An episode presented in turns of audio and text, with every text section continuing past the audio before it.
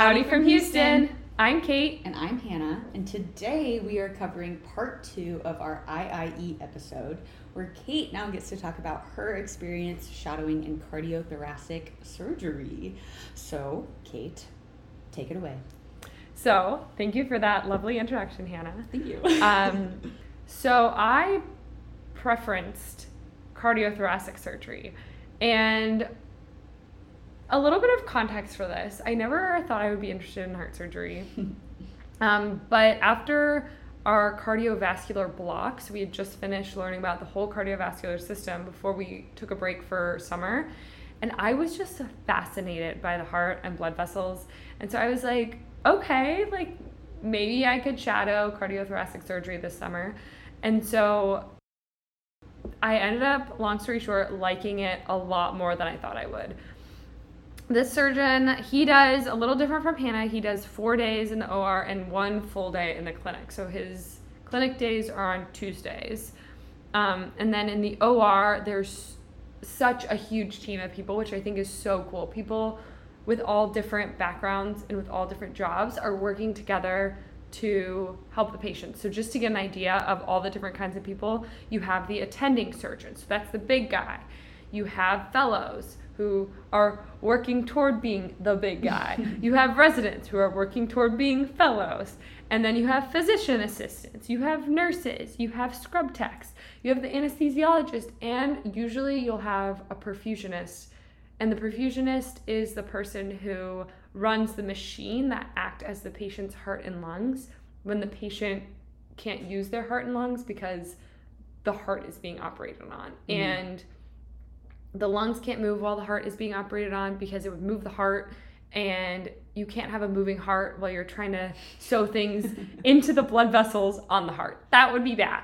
Risky, risky operation to say the least. Very risky. Already, you know, somewhat risky. Um, not too risky though. The surgeons are very good at what they do, but they do need a still working space. True. So I thought it was very, very cool. One of the really cool things I found was that patients heal really well when you cut through the sternum. So when people, you hear about open heart surgery and they have that big cut right through the middle of your chest, the hard bone, people recover really well from that and that heals like relatively quickly. Like people can be out of the ICU in a day, usually wow, one to two really days. Yeah, one to two days, and then they go home within a week max from the date of the surgery. Whoa. Yeah. That's really quick. Yeah, it is really quick. So, very interesting there. Um, something else I really loved about the surgeon and really everyone who works on a surgery team was that they're very direct. There's no passive aggressiveness, which is something I really don't like is when people are passive aggressive. Like, right. if you're gonna, if you need something from me, just tell me. You can be aggressive, aggressive with me. I'll handle it. But the passive aggressive is like, just say what you're thinking. Just tell me. I can handle it. I just want to know what you're thinking. So I really liked that. And there was a little bit of that in the OR on my first day when the scrub nurse was like, get out of the way. You're bringing more bacteria in. Why are you standing here? Blah, blah, blah. But then, you know, she's a nice lady. She warmed up Mm-hmm. So it ended up being fine. But I was like, oh, yeah, I love that. Tell me what you want from me. Let's not. Yeah. So, anyway, long story short, I really liked that. Something else I really liked about this surgeon in particular was he communicated everything to the patient and the family in a way that was simple and a little bit of high level. He started with like the high level, like, this is what's happening, you're gonna need an operation. He um, answered questions. He also like addressed questions kind of like your surgeon did in anticipation of questions they might have now, in anticipation of questions they might not think of mm-hmm. for a couple of days.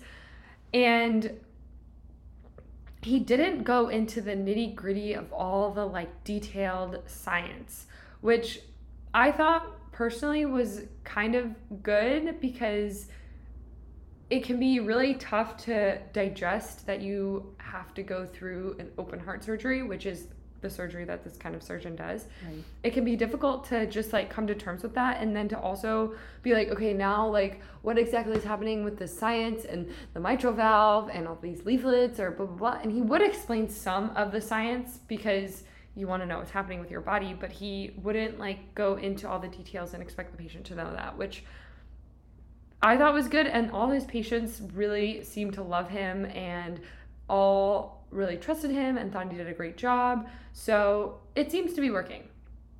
Um, and something he said along those lines to me when I was shadowing him is that being a doctor is really, at the end of the day, a profession about people. The mm-hmm. science you need as a background, of course, but at the end of the day, you're working with people and you want to make people feel comfortable right. trusting you with their lives. Right. Because, like you were saying in the last episode, it might be their only surgery or their first surgery. Right. But for you, it's your hundredth or thousandth or wherever you are in your career. So you want to make every person feel cared for and like you've got them. So I thought that was really cool too, um, how he acknowledged that even though he was a little bit more of an old school surgeon.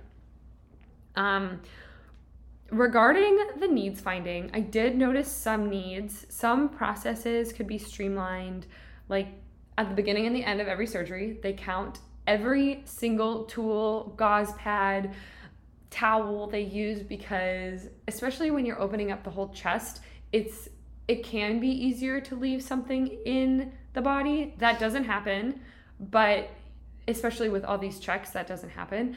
But you know, you just want to make sure because that could be really bad and you have to go back in and take it out. Mm-hmm. So it seemed like that process could be streamlined. There are some small devices here and there, but like you said, there's so many people working on the heart right now, right. especially in like the engineering side which again is really good. It's a really good Very thing. Good. Yeah. It is saturated in a good way. In a good way. And you know, even though markets can be saturated, there's always room for growth. Mm-hmm. And you just got to find the outlet or the creative space that no one else has thought of because right. everyone is focusing on what everyone else is doing. right. So, that's kind of what I believe about that saturated market, but something that we really talked about during the week I was shadowing him is the biggest like quote unquote need is a little bit more of like a cultural or structural change within mm. being a doctor. And we can all agree that our healthcare system needs a big operation. Just, you know, with people getting access to care, all the nitty gritty of that. And I think it could, since it is a systemic thing, it's at every level, obviously. So, just a quick disclaimer people do follow the rules and care about patients, do everything they can to keep patients safe because that's why any doctor goes into this profession. We care about the patients. We want to save people's lives. We want to help improve people's lives, period. And at the same time, we are human. And so we sometimes don't always follow every single rule to a T. Like, for example, sometimes surgeons will need to just go check on one thing real quick in a part of the hospital where you shouldn't have your white coat on. That someone higher up says, don't wear your white coat in this part of the hospital. But the surgeon's like, I will literally be here for three seconds. I just need to go put eyes on this one thing and then I'll be back. Or say this one thing to this one person to make sure they know and I'll be right back. Mm-hmm. So it's things like that that a surgeon might not follow the rules if they're just going to do something real quick and they know for a fact that it's not going to affect the patient outcome. The patient will still be okay at the end of the day. And so they definitely do follow like the really important rules, the rules that are like, okay, this is actually like gonna affect the patient if I don't follow it. Like wearing a mask in the OR, you have to do that for right. example. But it seems like it seems like the rules that maybe aren't followed are the ones that are made by people who are not taking care of patients. Exactly. I think it could be a little bit of exhaustion, but I think it's also so the people making these rules are often not the exact surgeons who are going to be the ones following the rules. And especially based on listening to your experience with urology, it seems like every field does things a little bit differently, mostly because of the the surgeries are different. A surgery on a prostate is going to be different than a surgery on a heart. Right. It's so minimally invasive, whereas the heart is as invasive as you can get. Maximally invasive, exactly. So you're gonna run things a little differently, and so it seems like that's part of the problem um, with that. Another need that I talked about with the surgeon I shadowed was process improvement and he compared it to the airline industry. So with flying planes, you also have a bunch of lives at stake. Every time you go on a plane, you're in a tin can, not in a tin can, but in a piece of metal, and you're going up in the air and you're trusting someone to get you back down onto the earth safely, which the landing process for in flying planes is such a hard thing to do. There's reasons that pilots will train for years and years and years before they can be a commercial pilot. Mm-hmm. So, within this business, if one thing, a new device, a new software will improve the process by one in 10,000, it's a no brainer. They're going to implement it. But with healthcare, that isn't necessarily the case all the time. If it improves, if I come up with a device that improves patient satisfaction, so just how happy a patient is with an outcome or with a treatment by one in 10,000, odds are no one's gonna buy that, no one's gonna help me bring that to market, which which I think is kind of interesting because if you look at it like across a large scale, the healthcare industry helps like millions of people every day. So I just thought one in ten thousand on that scale seems like way more reasonable. Similar to flying airplanes, millions of people are being flown places every day. So it makes sense if there's a one in one, one in ten thousand improvement, you would do it. Exactly. Yeah. But we don't do that in healthcare, which I think partly could be because doctors typically have an intuition about things going well, things not going well. When you've been doing thousands of surgeries or hundreds and hundreds of procedures, you kind of know, okay, well, this probably will work well, this probably won't work well, and you develop an intuition. Which you can say what you want about that because sometimes our intuition is can be flawed, but sometimes it's right. So I don't know. I just thought that was kind of an interesting fact that both industries have people's lives at stake and they operate very differently. So, from what I learned from this experience is that I really love surgery, which for better or for worse, I was kind of hoping to not love surgery, but that's okay. I love it. Oh, maybe I'll be a surgeon. Maybe that's the life for me. I really love the team aspect of everyone working together to help the patient. Like Mm. that's what it's about. It's about the patient. It's not about your feelings about anything. It's not about it's not about the drama outside of the hospital. It's not about maybe that flight you missed because that would be me missing a flight. Not about the flight you missed the other day, the other week. It's all about the patient. And like I said before, I like how people are direct. You know what people are thinking.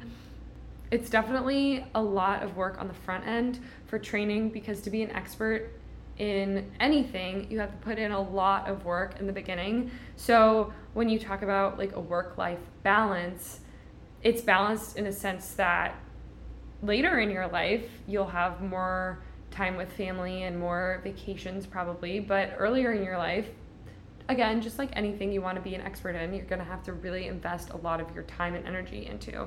So that can make things a little tough if you want to dedicate a lot of time to your family when you're younger or pursue other things. So definitely a lot to think about, but overall, I loved this experience Yeah. and I hope I get to shadow more surgeons and see a little more of that side of medicine and decide what I want to do because we say we kind of know what we want to do in our favorites episodes, but really I have no idea. Yeah, same. So We'll figure it out though. we will, we will. And this is like a, a fun, cool way to figure it out too. Right. Yeah. So those were our IIEs. Yeah. Thanks for tuning in. Thanks for tuning in. We Hearing love sharing. Things we're passionate about and Yeah. excited about. It was just a really cool experience. Yeah, it was so cool. Um, we love sharing. And if you want to comment or ask us any questions, we would love to hear from you. So you can email us at howdyfromhoustonpodcast at gmail.com. The email is in the show notes, and you can just copy that, paste it into your uh, two part of your email. So to podcast at gmail.com. Subject line, Whatever you want. whatever you want. You could say hello. You could make it something creative. You could just leave it blank if you wanted to. Suspense. yeah, little suspense. We would love to hear from you. Um, and we'll catch you on the next episode. See ya.